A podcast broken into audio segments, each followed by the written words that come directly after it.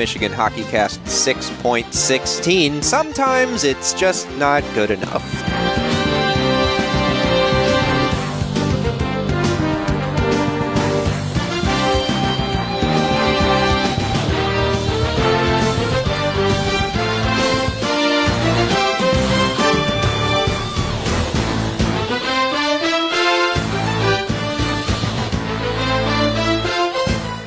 Heard rumors that you consider yourself a movie buff. Are these true? Mm, in that area. In that area? Yep. Do you engage with other people about movies and uh, how good they are or that sort of a thing? Is that a, a thing that you do? Uh, to some degree. Okay. And you have favorite movies and genres? Sure. All right. Is Groundhog Day one of your favorite movies? Uh, I wouldn't say one of my favorites, but it's a good movie. Do you watch it? I've watched it a few times. Yeah. Like, is it one of those things that you you bring it up at certain times? uh, yeah. I mean the the lore of the movie is definitely sort of well known and all that. But it's not like an early February must for you. I I always put on uh, you know you've got me babe every year on Groundhog Day. Like this, you know, Oh, the song. Yeah, that's Yeah, yeah. That, That's- that's okay. the most reverence I pay. So is that is that your favorite part of the movie? Yeah, Is like just or that- the iconic. the most recognizable Yeah. thing is like that. You know. I kind of like the part when like Bill Murray's running around and doing all the good things because he knows when all the bad stuff is going to happen, yeah. and he just goes. And then it's on the border, border. It's borderline amusing when he's like then does the opposite and like kidnaps the groundhog and drives off the cliff. Yeah, and- that's a I always thought it was kind of a funny movie. It was a very it's '90s a- movie, yeah, wasn't it? yeah. Was, was it Punxsutawney Phil? Was his name right? The, Yes, the that's the groundhog. groundhog. So when when I drove to Penn State for the football game this year, I drove by Punxsutawney, and I thought about it, and I was like, oh, that's that's pretty good. What Do I the one thing I'll say about Groundhog Day, the holiday, is that that's like a great holiday if you're a little kid. If you're a little kid, Yeah, do you even understand it? yeah. Like it's I I feel like as an adult, no one really cares that much about Groundhog Day, but as a little kid, it felt like that was one of the biggest days of the year. what? That was one of the biggest days of the year Yeah, as a like- kid. Like you wake up and you'd have to like be like, "What did the groundhog say?" And then it's like, "Oh, six more weeks." Ah! But as a kid, you don't care if there's winter or not. No, it's just uh, those kinds of like a hokey, folksy holidays. So- like have Don't you think like that used to be more of a thing? Like if that's not like people don't like pay attention to that anymore. I mean, every year now I see like what the groundhog said, but it, it doesn't feel like it's a big moment in my year. it feels like people used to believe in stuff like that. Maybe. and now I don't even know if, if like I, I never hear it mentioned. Like maybe you need to like watch Good Morning America Yeah. In order- Uh, that's that's the right place for that kind of or like a like Regis and Kathie Lee. It's probably not Regis anymore. It's probably not even Kathie Lee anymore. Whatever that show has become. sure. Ke- Michael and Kelly. Yeah. Is that what it is? Okay. So are there things in or times in your life where you felt like you were living the movie? I mean, honestly, the closest thing in recent years has been Michigan softball. Not Michigan basketball this year. I mean, honestly, Michigan basketball last year was more of it. Like every close game was just like Oh, the same thing over. I guess. Now you just expect them this to get walloped. this year there aren't even that many close games. Like it, Yeah. it's last year, every game was close, and like it. and then they lose them Yeah, all. What, um, all right, so go back to your softball thing. I was just for softball last five years. Every year it's the same thing. Yeah. And every year it's the same story. I mean, every year it's oh we got uh, some good pitching, but we can't hit it all. Okay, and then the next year it's the same story. I mean, I watched them get eliminated from the tournament for the same reason Because every single year. two hits every game. single year. Yeah. Well, it's starting to feel like that with hockey, or is starting to mm, maybe the not not the right word. Uh, it is it is solidified. Sure. Maybe it just feels like that where, except for what goes wrong, like that seems to change. And like we were talking in prep about it, and just being like, well, what went wrong this weekend? Well, it was something that had never gone wrong before, but here we are. I guess that's a good transition into starting this. So sorry, guys, if you tune in just for our opener that goes usually 10 to 15 minutes too long, uh, that's probably not happening today. But I hope you enjoyed the talk about the movie Groundhog Day and you go out and watch it.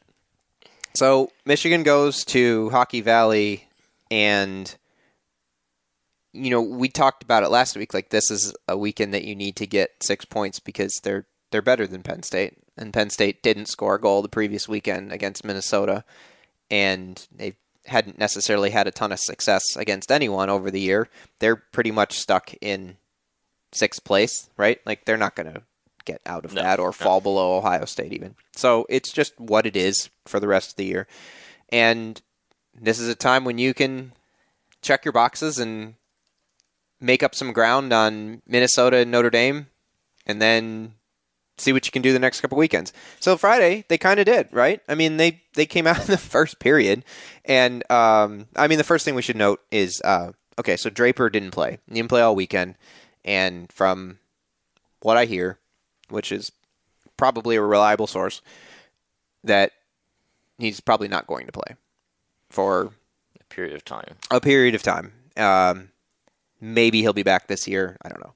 But so here we are at 14 forwards, and Jackson Hallam, he's done. Draper is uh, close. And so now you're dressing 12. Both Pletsky and Rowe, they played. Which means they had to move Schifsky off the second line, where that second line was actually starting to play pretty well. And he, they're trying him at center uh, on this third or fourth line. I don't know. The, those lines kind of got jumbled with with Draper out. It, it changed, and neither were as effective. I don't think. Uh, anyway, um, but the first period of the first game, let's the first minute of the first game was probably is the most exciting minute we've had since maybe the Stonehill series, where Michigan actually scores twice in the fir- first minute. The first shift, Rutger pokes in a a goal, uh, basically at the far post. They get puck in the zone. It, it bounced around a little bit, and he just kind of jams it in far post. And it started very much like, well, this is the Liam Souliere that we had come to expect from this this season. Yeah, I so I didn't. I had a big family event this weekend. A hoot nanny? Yeah, something like that. And uh, so I saw most of the Friday game, but I was out at a restaurant. And Saturday I didn't see any of live. But the Friday I turned it on. We got into the restaurant and sat down, pulled up BTN Plus, and this felt like a Canucks game this season because you pull the game up like three minutes in, and it's already two nothing. Like, what? Yeah.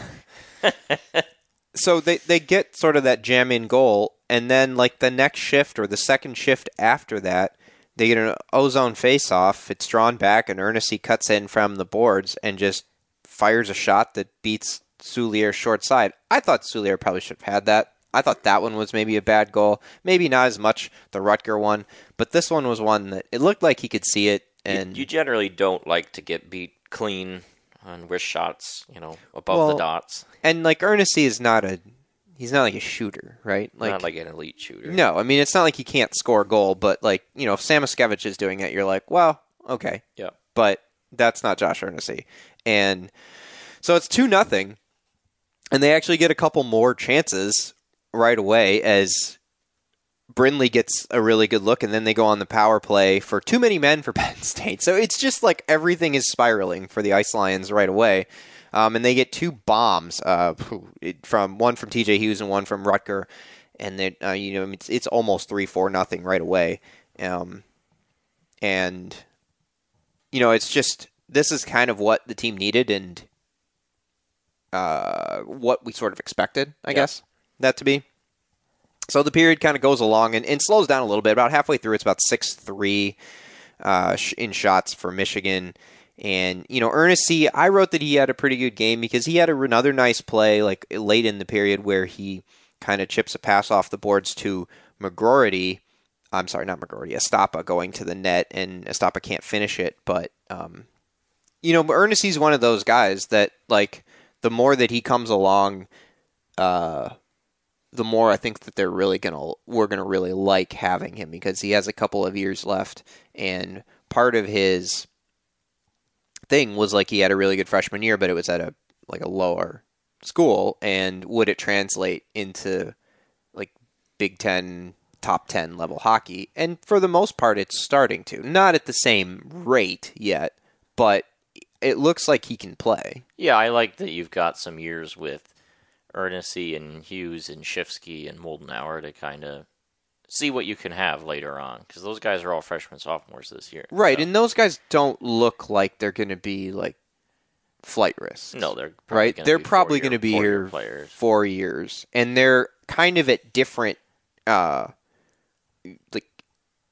ages Yeah. or um, eligibilities. Yep. So it's not you like you're going to get a chunk that just falls off, but you're going to kind of be able to replace that one for one as as the years go on Yep. program guys, as you Yep. call them, right? Yeah. Um, and then at the end of the period, Michigan gets their second power play and um, almost gets to be a five on three as Brindley's kind of taken down in front of the net, and you kind of get the feeling of like you know the refs are like, oh, this is going to go out of get out of hand. We can't go too far with this.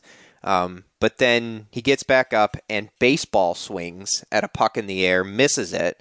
TJ Hughes comes over and grabs it and has a very nice backhand across the slot to the far side or to the near side, and Rutger just one times it in inside the post, and that's one that I didn't think Souliere could really do anything with, and it's the Michigan power play we've come to know and love. Yep, nice shot. And then you're kind of in a dangerous spot to some degree, up three nothing, as you know, against an offensive team. Right, you're early in the game, and Michigan isn't necessarily the kind of team that slams the door super well. So That's true, but at that point, I mean, Penn State showed. yeah, Penn State was really on their heels. very little life at all, and that's so you go into the second period, and um, uh, Penn State has gets a couple of power plays, um, including their second one, which was you know, it was a Warren like cross check after the whistle where he get like rides up and like hits a guy up high, and just like those are the ones that I don't know. We we have different opinions sometimes on contact and post whistle shenanigans and such, but like those are the things that are just like there's there there's a thing about, you know, defending your guys, right? Like, oh hey, you can't like spray our goalie, you can't like take a cheap shot at our player. But like standing up for your team or standing up for your guys doesn't necessarily mean putting them on the penalty kill. like that's where I draw the line. I don't really understand that. People get really fired up about it like, yeah, all right, now let's go kill this penalty and potentially lose the game. No, I mean that. Yeah, you don't want to be taking penalties like that. Those are those are penalties that just sort of drive me nuts. But so the puck gets into Penn State's end and they're trying to get out and Dylan Duke just stick lifts the guy from behind, rips the puck away, skates in, and scores. I didn't call a breakaway because it was still in the defensive zone, but um, it's just a really nice play by Dylan Duke. He's had a good year. He's scoring goals in a lot of different ways, developing as a player, and, and at this point, you know, Michigan's up 4-0, and it's kind of the theme is continuing. Yeah, I, they were just all over Penn State. Barczewski had that one great pad save. Early in the on the power play, yeah, where he kicked it out, and otherwise Penn State wasn't doing a whole lot. Uh, yeah, and you know the the shots. Honestly, like I have written down at, at halftime of the game, are, are it was four nothing Michigan, and shots are sixteen to twelve Penn State. So it's not like Michigan's like blitzkrieging them. Yeah, well, I, mean Penn State, we know what they are, Yeah, right? Like, the, they're just gonna shoot. yeah, their, their shots aren't necessarily indicative of. Uh, the Lions do get on the board though, just after halfway through the entire game, halfway through the second period. Um, the puck stays in the zone for a little while, and a pass comes sort of across in front of Barczewski and literally through Steve Holtz's legs, and he spins in a full 360 as he tries to play it.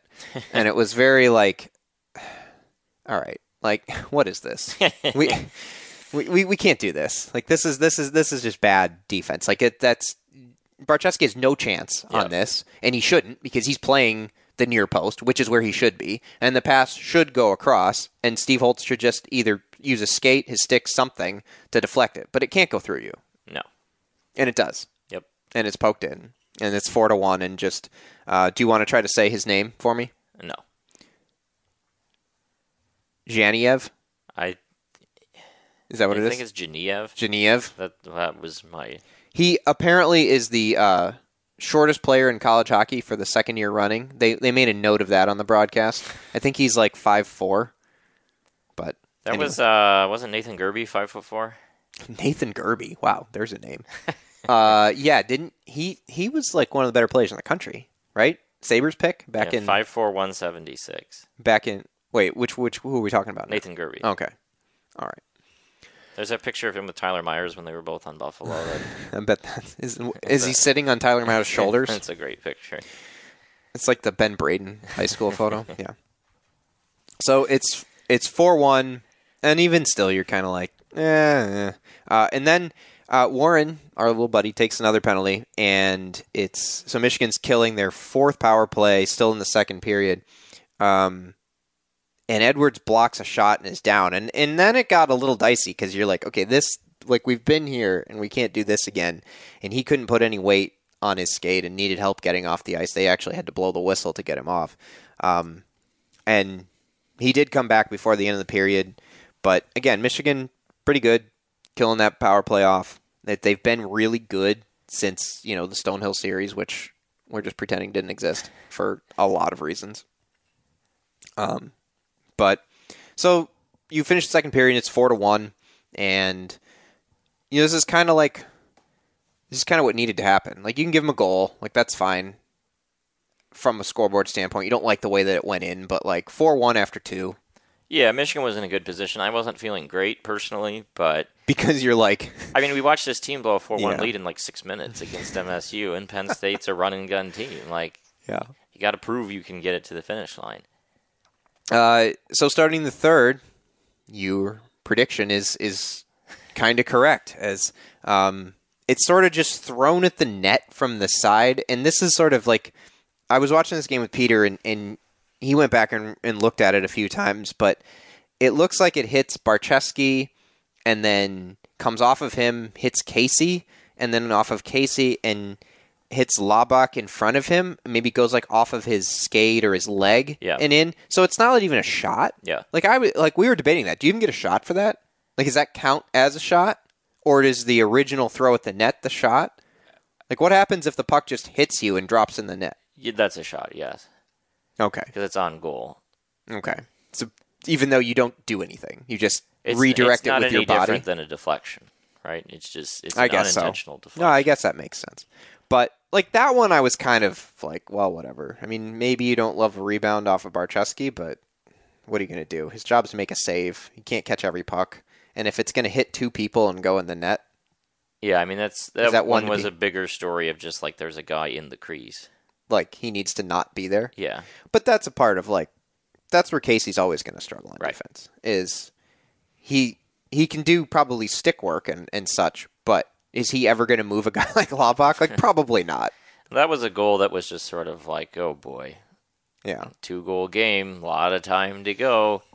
But I actually thought they did a pretty good job over the next 10 minutes. They Yeah. had a lot of offense. They had a lot of chances to get that fifth goal. I think they hit the iron at one point. Yeah. It just felt like they were right on the cusp of putting it away.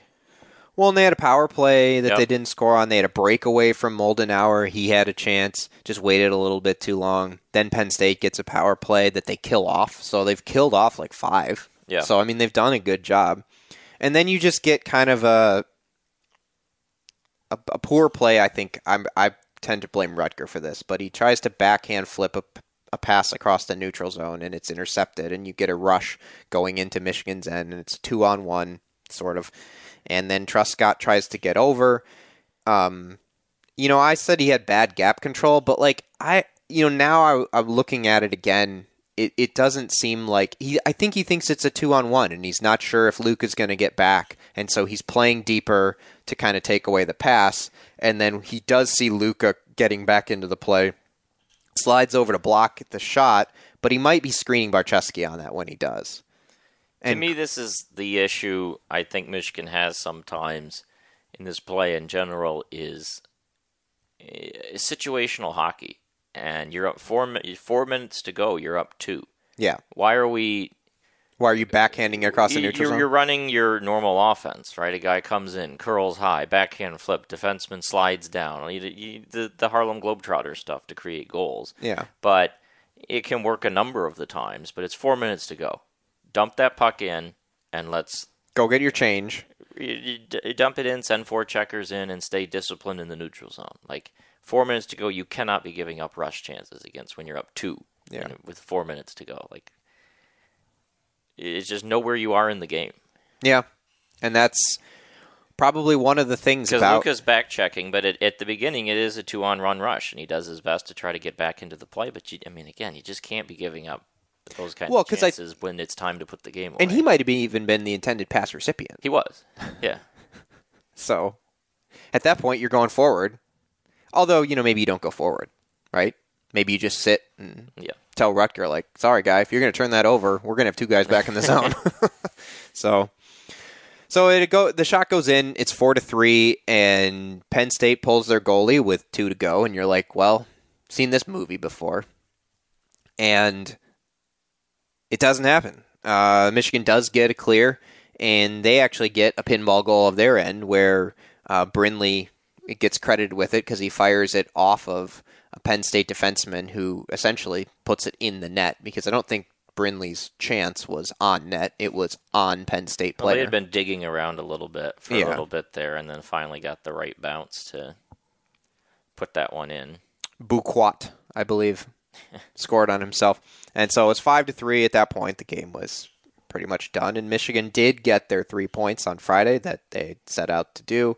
Uh, it got a little dicey of in the third, and honestly, you know, they hadn't scored a goal in the better part of two periods against a team. One of the things I said in in their breakdown was that like you know, did they shoot the puck enough? Like part of what we talked about with Souliere is like this guy's not having a good year. No, And they ended up with I think maybe 30ish shot 20 28 shots, 29 shots. I said I'd like that to be higher, 35 to 40, just because I don't think you need as quality a chances against say Penn State because their goalie and defense are not as good.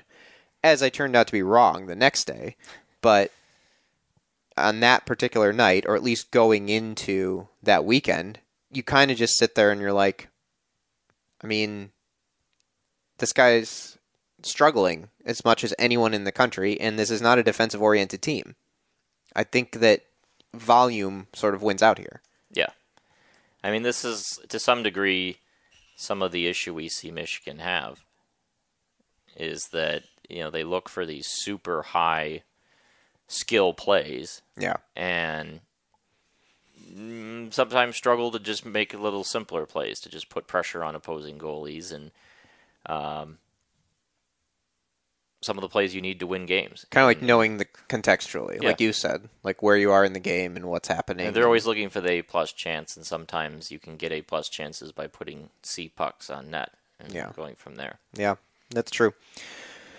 All right. Well, that was the Friday game. We will take a break and come back and finish the round of Groundhog Day weekend.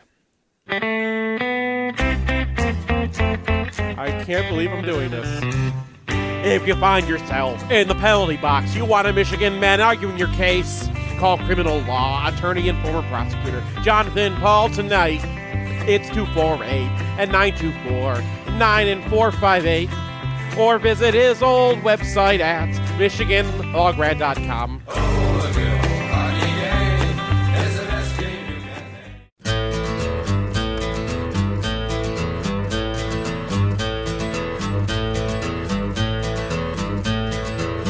You wired me awake and hit me with a hand of broken nails.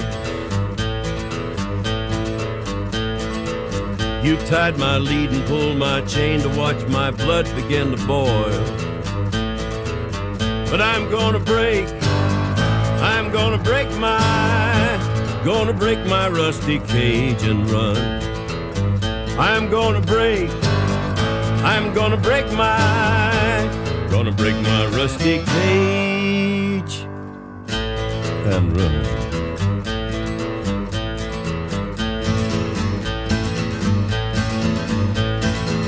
Too cold to start a fire, I'm burning diesel, burning dinosaur bones. All right, we've talked about the positive game. Uh, this one, not as much. Uh, but that's nothing new. If you've been listening to the Hockey Cast at all this year, you were probably anticipating this, or you've probably looked at the scores before listening to this. So Michigan plays on Saturday night. Uh, this one was actually on television, so probably a few more people got to watch it. Um, but it was also early, so I, I was okay with the timing, and we weren't having eight thirty games like we had the previous weekend. But um, so you come off of that game, and you're like, well, you know, they played well enough. Like you don't love the third period, but it was it was acceptable, I guess. It's a road game. Michigan has at times struggled on the road. Mhm. They got the first one, which is what you need when you're going to have a sweep. Um, no changes in the lineup, which looks like that's probably just going to be the case going forward. I mean, we can debate uh, some of the hero line stuff throughout this game, but um, Penn State comes out a little bit on fire, and they they had controlled the first few minutes, uh, had a bunch of zone time. I think they were up like four or five nothing in shots, and then their good old defensive friend comes back to haunt them as their defensemen part like the Red Sea and go to the boards, and Yep. Dylan Duke hits T.J. Hughes right up the middle, walks in and scores, and it's one nothing Michigan, and you're like, oh, all right, like that's a fun way to start the game. Yeah, it felt uh, felt pretty nice. Uh, then they get a three on. Penn State gets a three on two, which basically turns into a two on one. You can kind of categorize it however you want. Um, and you get a really great wraparound save from Barczewski as the guy comes around the net and tries to stuff it in, and Barczewski gets over there. Um, I think the thing about Jake has been, I would say, the last few weeks, he's made more big time saves than Yeah. he probably has before. Like Michigan has maybe been a li- still been loose defensively or in transition, and he's kind of come up big. And I would say that he's playing better, or at least um, making you know doing things he hasn't been as consistent at all year. He's been doing much better at, at those sorts of things lately. Yeah. Uh, all right, so then still one nothing, and Penn State gets a power play, and then this one I don't really love. Uh, they score pretty quickly into it within the first thirty seconds or so.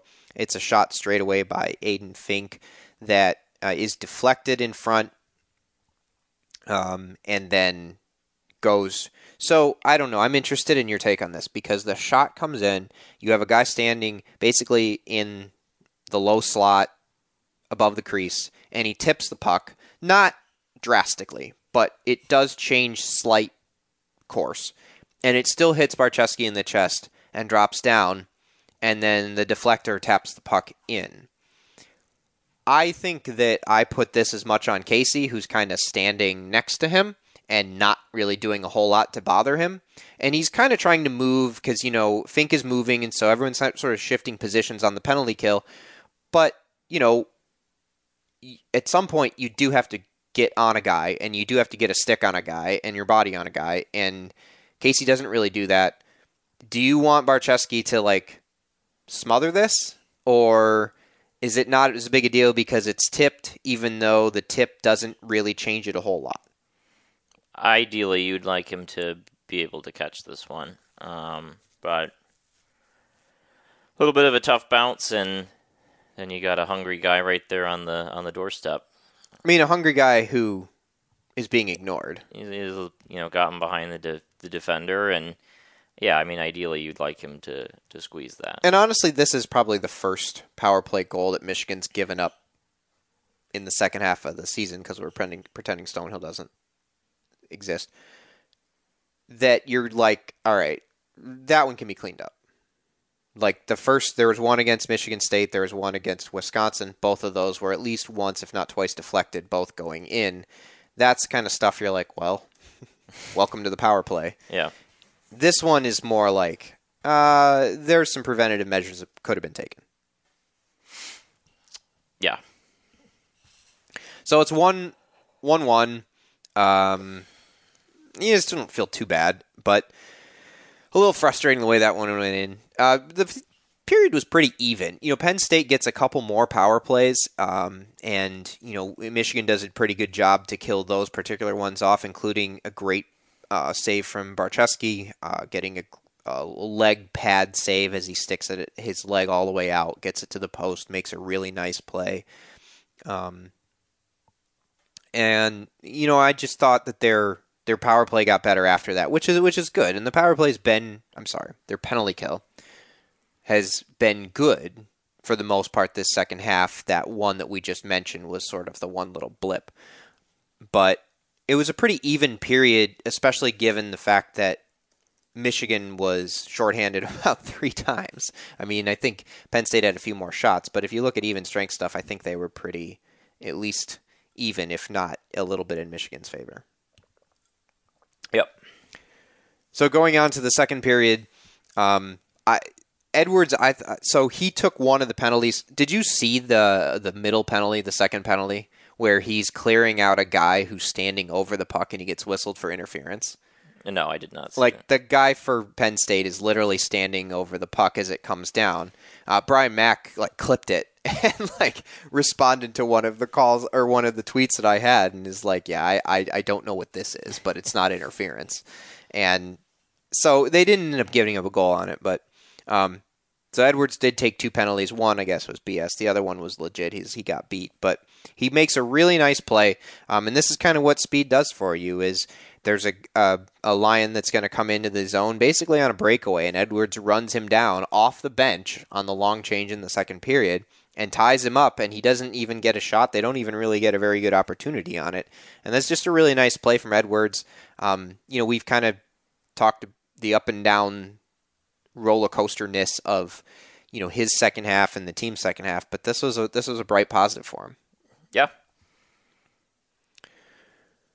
Uh, and then you know Brian tweeted in this period that like this is a very boring hockey game. That's not exactly what he said, but it was what he was basically saying. And Penn State, for the most part, sat back and was not going to be cut open by Michigan's odd man rushes, which they got in the first half, or all their goals, or all of their offensive chances, which you know were much more per- dominant in the first game. They were going to be defensive and rely on their goaltending. And you know if if Penn State says that, I'm kind of like, yeah, okay, go ahead. Well, I'm not too concerned. But Take they, your chances. yeah, but they executed really, really well all game. They Michigan got one uh, odd man rush. It was the breakaway goal in the first opening minutes, and they didn't get another one then. And honestly, I didn't think Michigan created a ton of offensive chances. Now they started to build a little bit as the second period went along. Um, you know, early on it was very not a lot going on. Save here, cover there, freeze there, whatever. But you know, nothing that was really great. And like as the period starts to wind down, Nazar gets a chance, and then Pletsky gets a chance, and you kind of feel the game shifting as Michigan's maybe starting to figure a few things out, or Penn State just isn't able to hold it together enough. But still one-one, and then you just kind of get the Michigan breakdown, and you know, Truscott, the puck's in their own zone. He's not really being pressured. Throws it up the boards, and it doesn't get out, and it's kind of knocked down. The puck is reversed a shot goes through some a couple of Michigan players and finds the top corner. And we talked a little bit on the MGO podcast about it, and everybody was like, you know, that's just kind of a a bit of a fluky goal and lucky, and you sometimes you get a seeing eye goal the way that they did, and and that's true. But you know, I don't know at what point you just you kind of have to say you just need to be sharper and when you're in those kinds of games you can't afford to have a lazy clear like that. Yep. And it's yeah, it's a tough tough play, no doubt about it. With uh, that puck just kind of finding its way through traffic, but Like if he's being pressured and has a guy on him and he's like trying to get it out and doesn't, okay. Now Barczewski just kind of lost sight of it. No, no, I meant the the clear Yeah, by Truscott. Sure. But that's just I just feel like in those games like you, you can't make Yeah, mistakes. He didn't, he didn't get a ton on it just it. needs to get out. yeah. And the and the truth is is this isn't the NHL. If you fired over the boards, you know what happens in college? Nothing. That is true. If you're if you're trying to get it out in in the NHL, yeah, you have to be more careful for sure. But in college, I don't know. You're late enough in the game there where you can't have a defensive zone turnover and something like this happen. Yeah. because you're not scoring a lot.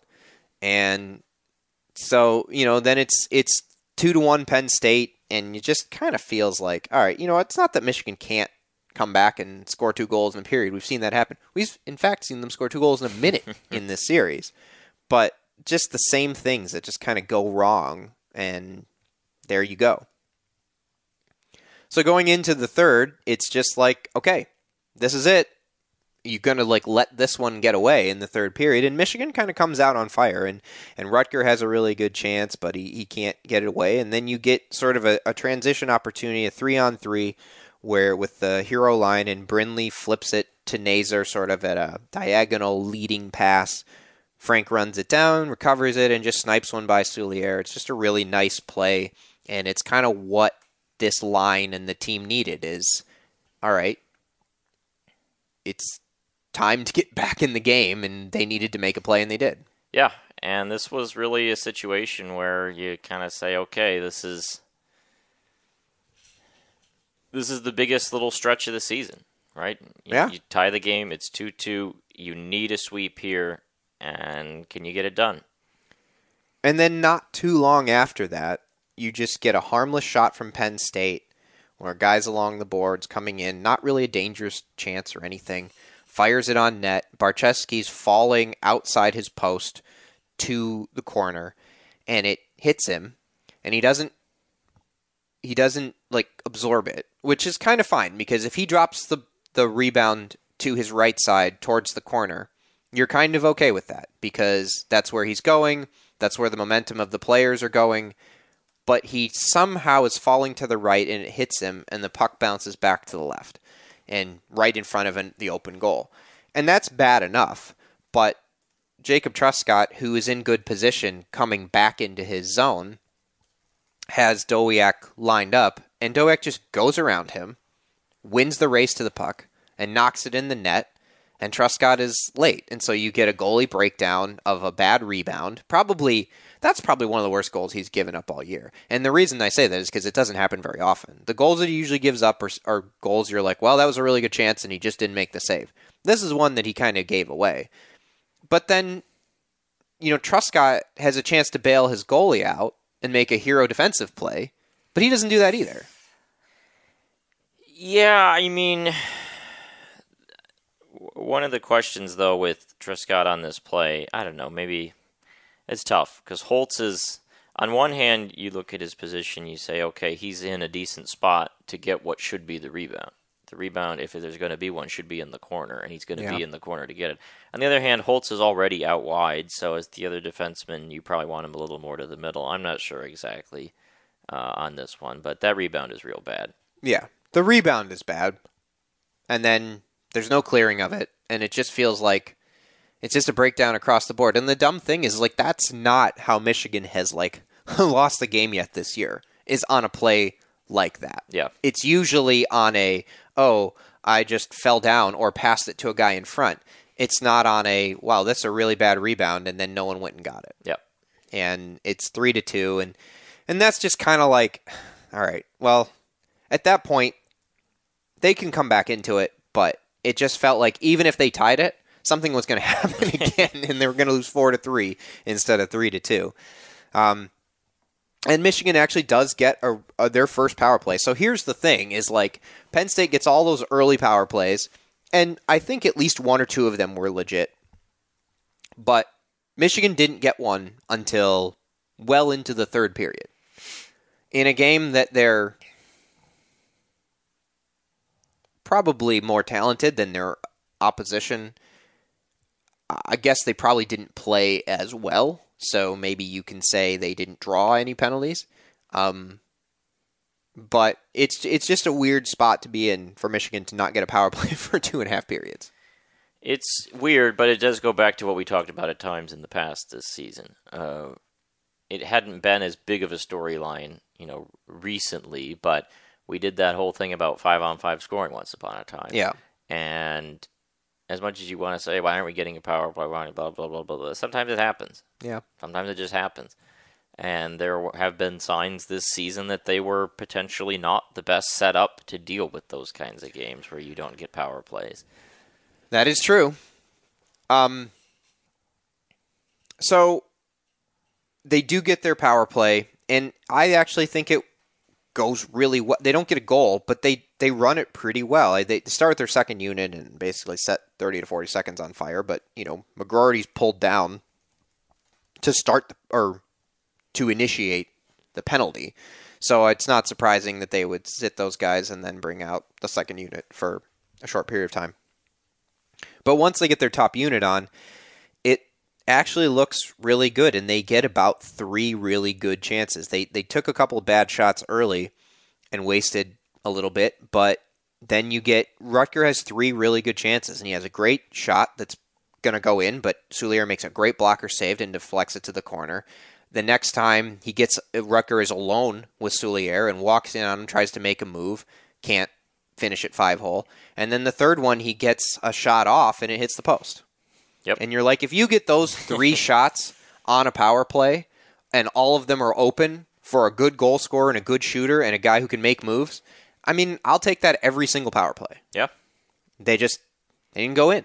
Nope. Sometimes that's the way it goes. Yeah. Um. So you're getting into the back half, and um, you know, then we get then we get the interesting part where uh, Philippe Lapointe gets kind of hit in the head by a guy and goes down, and they review it because Michigan challenges for a major, and they're successful. So Michigan is there's like I what was there like it was under ten minutes ago, and they're going to have a power play for five minutes, all you can eat, with a chance to tie it and then take the lead. And with the way that Michigan's power play has been going this season, and Penn State has not been great on the kill, and their goalie has been leaky, like getting two goals in five minutes on the Michigan's power play is not would not be unheard of. So they're gonna get they're getting close to starting play again, and Penn State decides to challenge, and they challenge Estapa's hit on Dzhaniyev. And that also gets called as a major. So you get matching five minute majors, which I don't think I've ever seen before, at the same time on different reviews in the same review period. And did you did you see either of the hits? Do you have an opinion no, on, I, on I- if either? No, I haven't gotten back, gone back and looked at them yet.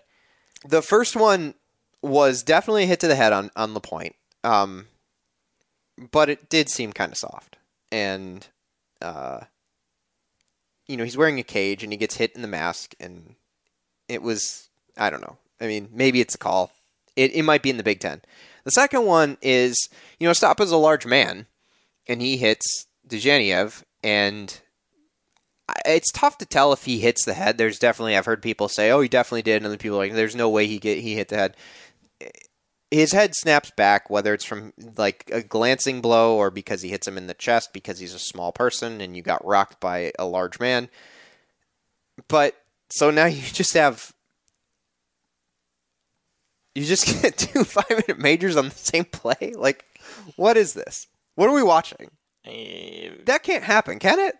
Longtime listeners of the Hockey Cast will be familiar with my general takes on this kind of stuff. I mean, uh, college hockey is a terrible product. It's a Mickey Mouse league, and in general, if I was advising new people, I would not advise them to watch this sport. Like honestly, Even if it means that you know we don't get more money or this is a sponsors or anything. five minute major should not be challengeable. Yeah, The head nonsense should not be. This should not be part of the game. This is a terrible product. yeah. You can find these kinds of hits all over the game at any time. It- It's, I mean, these are like it's, It's like a bailout. yes, it's like a nullify card. Like oh, Yeah. oh, I just found, and it's so antithetical to the way hockey is refereed in Yeah. general, right? Like you think about the NHL in general, the th- their whole thing is like we let 15 things go and then call a few just to even it out. But if you give teams the ability to say, was this a penalty? A hundred things are penalties, right? Like It, I mean, It's like calling holding. It's like in college basketball or in any level of basketball. If you were just like, oh, I would like to take this three the opponent just had off the board by challenging, was there a reach in on this play like 90 seconds ago? Of course there was. Eh, there's fouls happen in basketball all the time that are not called because the game would be unwatchable if you called everything. That's like how it works. You have to filter out and not call some stuff. And in general, if a major is not seen on the ice, it's not a major. Yeah.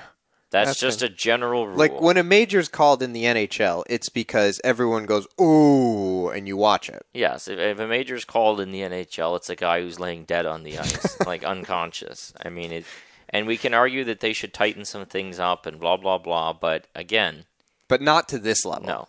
Yeah. So you get I don't even know if they played four on four. It might have even just been five on five. And then um, Lapointe is called for a slash, and Penn State gets a power play, and uh, Barczewski makes a really nice diving save to, to keep the puck out. They you know they don't convert on it. Michigan does kill three more penal- three penalties after that first initial goal, so their their their penalty kill is again back to being very very good, especially in the last month plus. Um, but you know they just couldn't just couldn't get one, Yep. and you know they had a look from Tyler Duke to Schifsky in front, but Souliere was there, and, um, and then eventually pull the goalie, and the empty netter goes in. It's four to two, and it just feels like you know something kind of always goes wrong. And one of those things that's interesting is like, you know, there were very few Seamus Casey moments. Like we're used to seeing him just kind of take over games at times and, and shifts and get into the zone and create, you know, Steve Nash style, where he's just spinning, looking, finding passing lanes, hitting another guy, getting a chance, resetting and, and dishing again. And he had a couple of those on Saturday. I'm not saying he didn't have any, but for overall for the weekend, I thought it was not his best offensive performance. And without that, you know, Michigan really struggled to create a lot, especially on Saturday. Yeah, he's one of their biggest creative engines, and when you don't have that necessarily going, uh, then you're going to be going to be in some trouble. So four two and a split, and you know Michigan has dropped to what 16th in pairwise, which is at least two spots out of uh, the the safe zone. Yep. And you know they have Notre Dame coming in next weekend. They go to Minnesota. They're going to have you know a first round Big Ten series. It looks like right now they're at least going to have to win that series, whether it's at home or on the road in the Big Ten first Big Ten tournament. They may have to win this the semifinal depending on how the next two weeks go.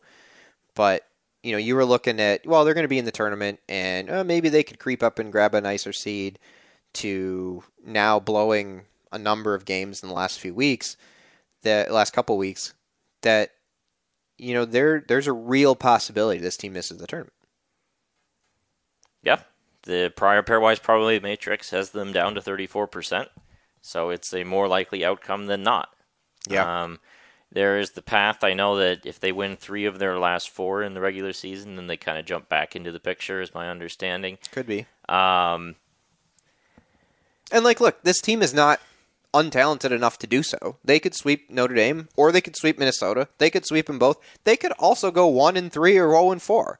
I, I doubt that's going to happen. I would expect probably splits at a minimum with those teams because I don't think either of those teams are great, and I think that Michigan's good enough and will have enough sense of urgency at least one of the nights. So, you know, I wouldn't be surprised if the the outcome is 50-50 in both weekends Yeah. because that was what we've seen. But, um, you know, it's just it's just not good enough. nope. Not with not with this amount of talent. Not with these players. Not with you know the expectations that have been set now. We reestablished expectations over the past few years. Yep. Getting into the tournament a few years in a row there, and Well, you go back to back Frozen Fours as Yep. one seeds with legit shots to win a national title, and like missing the tournament with, you know what, three for two first rounders, three first rounders, a couple of second rounders, a third rounder, like defensive depth that no freshman on defense. I don't know. I just you know I just think that can't happen. I I think it is a, an extremely disappointing situation. Um, I don't think there's any way around that. And to me, I told you this before the show, but to me, the team this kind of reminds me of uh, is what the Penguins are right now in the NHL. Yeah. Where it's like if you pull up the underlying numbers, their expected goals for all this stuff, it's like Penguins are top five, top six, top seven team in the league, and right now they're not in the playoff picture, and probably won't be. Maybe they'll mount a charge, but I've been waiting for that for two months now, Yeah. and it's not happening. And maybe they'll trade Jake Guentzel. We'll see how kind of you know kind of how it goes. Um, but it's just sort of this thing of like the Pittsburgh Penguins this season have good players. They win territorial battles. They outshoot opponents. They have a good goal differential. Blah blah blah. They don't win games. they don't actually win the games that you need, and that's just kind of what this feels like. It's not like this is. I mean, Mich- Michigan has some good players. They I know all year there's been some murmurs about how their underlying numbers look pretty good. It, you know, the, the private data and things of that nature. Um, but again, it hasn't really been borne out in results. I mean, they're 10th in even strength Corsi this season. Um, but you, you have to actually put it together. And we've talked so many times about they were absolutely in a territorial sense they were as good as Wisconsin. In a territorial sense they were as good as Michigan State. They Yep. outplayed Michigan State 90 of 120 minutes. Yep. You have to actually win the games. That is kind of what. at some point it uh, it that kind of stuff becomes less interesting. very Herm Edwards of you. Yeah. So, um, now we'll see what they can, what they can do, and kind of can they put it all together. I mean, here's the one thing I think is that they've really been hurt by the fact that they actually play in a good conference. Uh, you mean like where it's tough to get splits? I mean where it's tough to get sweeps. It, it's a conference where you have to at least show up to get sweeps. Yeah. that like they're not in a con- they're in a conference where if you just fall asleep for 30 minutes of a game, you know, Regardless of who you play. doesn't matter who you play. Yeah. Even Ohio State, these Yeah. teams that we think are conventionally bad, they're, they're still middle of the road in pairwise. These Yeah. are solid teams. They don't play in the ECAC where you don't have to have a pulse for three quarters of the of the weeks you play. Like they are in a in a league that is tough, top to bottom, and your mistakes and your slumps will go punished at all times, and they have been. All right. Well, there were other games that were played around college hockey that are, you know, I don't know if they're relevant to Michigan. I suppose we thought they were. Hopefully, they will continue to be in the future, but we can go over them. Um, our buddies in South Dakota, Augustana, were inferior to the largest Great Lake, three to zero, but then superiored the Lakers on Saturday. So they play Lake State. They lose 3-0 and they win 3-0. So now do they have to like play for a seventh goal or is the series just 3-3? Uh, I think it's just three three. Okay. Is that a little disappointing? Shouldn't there be uh, a ceremonial shootout or something at Yeah. the end of it? Maybe. for bragging rights. For bragging rights. Uh, Providence ties BU 2 to 2. Not bad for Providence. Uh, and then they lose 5 to 2 in Boston the next night. Uh, Providence still ahead of Michigan in pairwise. Getting a tie off of BU's not the worst thing in the world. no, UMass gets walloped by BC at home, five to one, and then they played on Sunday, and I did not write down the score. I think it was six to four BC. They lost twice. I think UMass, uh, if I my glancings were correct, they are one spot ahead of Michigan at fifteenth, so they are right there. We're going to need UMass to lose a few more Minuteman battles, I guess. Is that the right historical context? Yeah, I, we published a rooting guide from Peter uh, last week, right before the, the weekend, and Michigan got nothing they wanted this weekend. Like, including a win on Saturday. yeah, it was it was, It was bad. disastrous from the rooting guide sense. Uh, uh, Lindenwood loses to Anchorage five to three uh, in St. Louis, and then uh, they lost 3-0. So you know what? I wanted to look at Anchorage. Anchorage has some road wins. Now, okay, Lindenwood isn't like you know the biggest deal, but it's still going. Anchorage has str- strung together a couple solid seasons in a row. And they won at Lake State. They won at Penn State. They won at Wisconsin. They won at Providence, and now they've swept Lindenwood. Like I don't know if this is a program or if it's just kind of They a- seem competent or becoming competent. yeah. So good for uh, AA. Yeah. Um, the St. Cloud Clouds uh, had a bye, so we don't get to make any more cumulonimbus jokes this week. Stonehill uh, assumed the impossible and beat it. Do you know who I'm referring to? You previewed this last week. Uh, no, not off the top. Assumption College. Assumption, right? That's so right. they're like what D six, five? I, I don't think know. three. Is it three? I think they're a D three. School, okay, yeah. something like that. So they got a win, but it doesn't They count. won three to one. Yes. Yeah. Uh, now we get to the Big Ten scores. Uh, Hey, they've won two in a row. Don't let them get hot. we have to break up the stones. we'll start rolling. Uh-oh. Uh Ohio State and Wisconsin. Um, Peter and I had this on a little bit before the before the Michigan game on uh, Friday, um, but uh, they the Buckeyes badgered Wisconsin in overtime, three to two. Um, and I think they were even on a penalty kill in overtime and killed it off and then scored before the shootout to take two of the three points. You know, that's not good for Wisconsin. Like Now, we talked talk about, disastrous weekends? Yeah. Wisconsin's was almost as bad as Michigan's. Well, and then they lost three to one to Ohio State the next night. So they scored three goals against Ohio I State. mean, this was MSU. I believe was on break this weekend. Right? Yes. So this was their opportunity to, you know, get well, and they drew the team in seventh place in the Big in Ten. seventh place in the Big Ten and just fumbled it away. Yeah. Uh, it l- looks well. I mean, they still do host Michigan State, right, on Yeah. that last weekend. So, I mean, they probably hold that particular trump card in their hand. But um, this was a major missed opportunity, I believe, for Wisconsin. Uh, and then the other series was Minnesota and Notre Dame, and the Irish uh, blitzkrieg Minnesota on Friday, six to one. Uh, what? They, first of all, first of all, is Notre Dame allowed to score six goals in a Uh, hockey game? Apparently, this time. And secondly, like, what is that from Minnesota?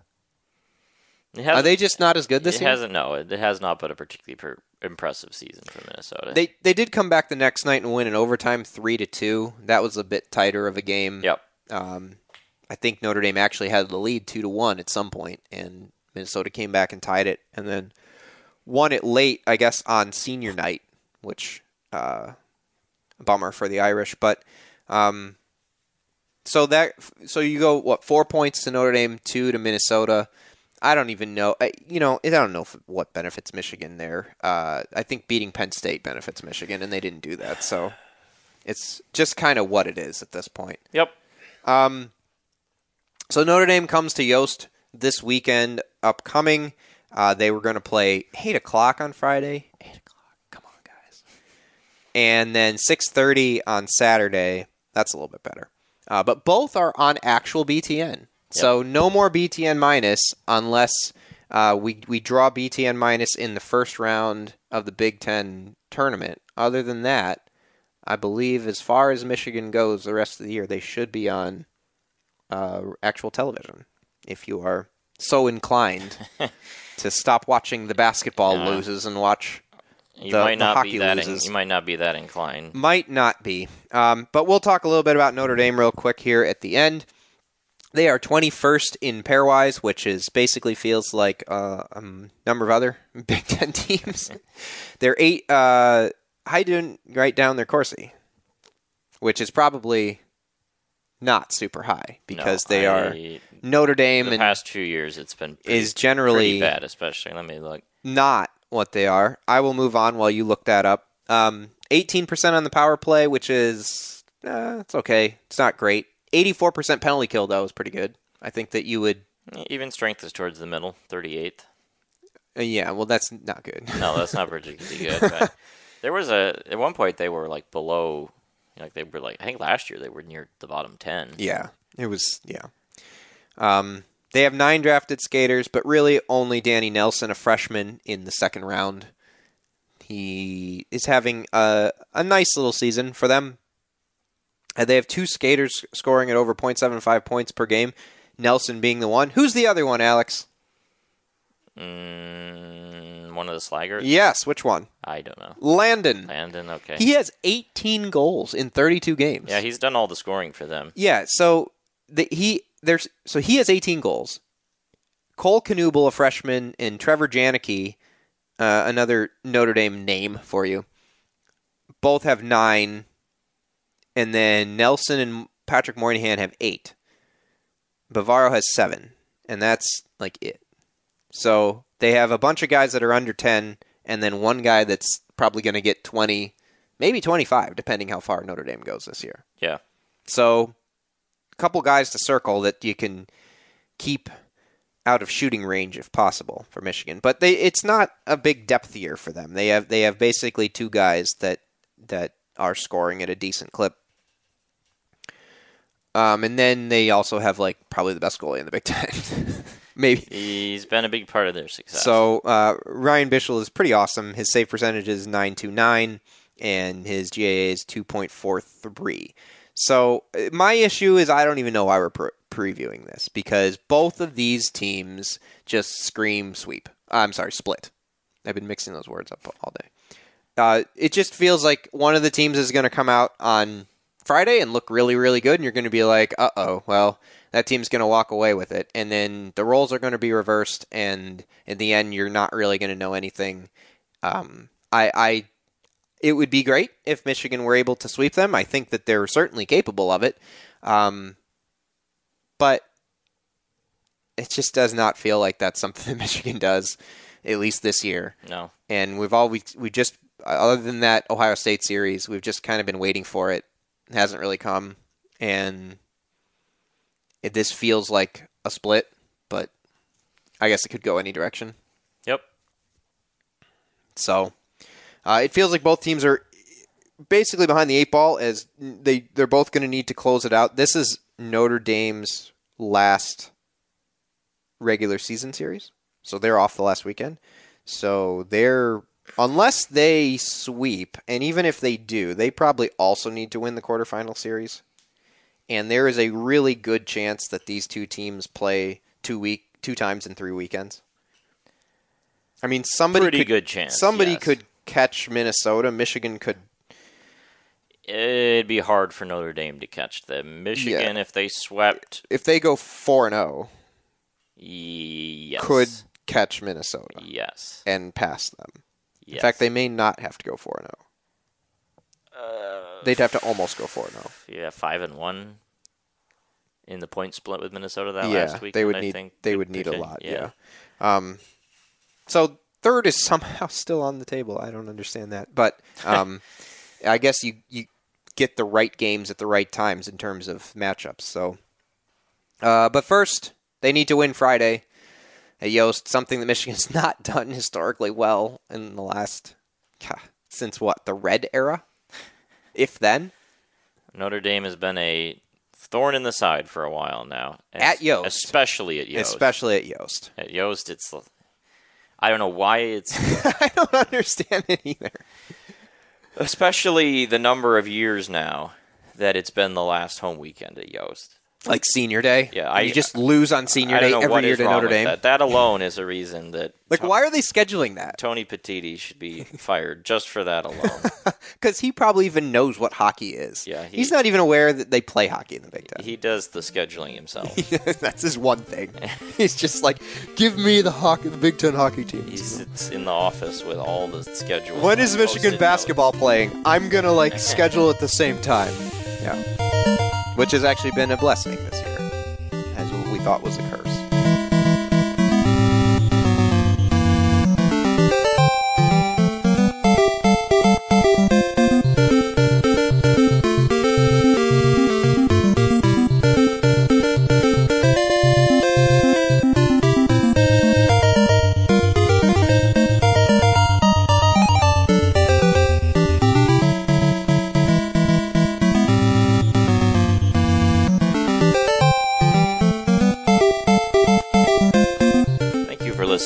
Listening to Michigan Hockey Cast 6.16 for Alex Drain and David Nasternak. Hopefully, we will be discussing the curse of Notre Dame at Yost being lifted next week.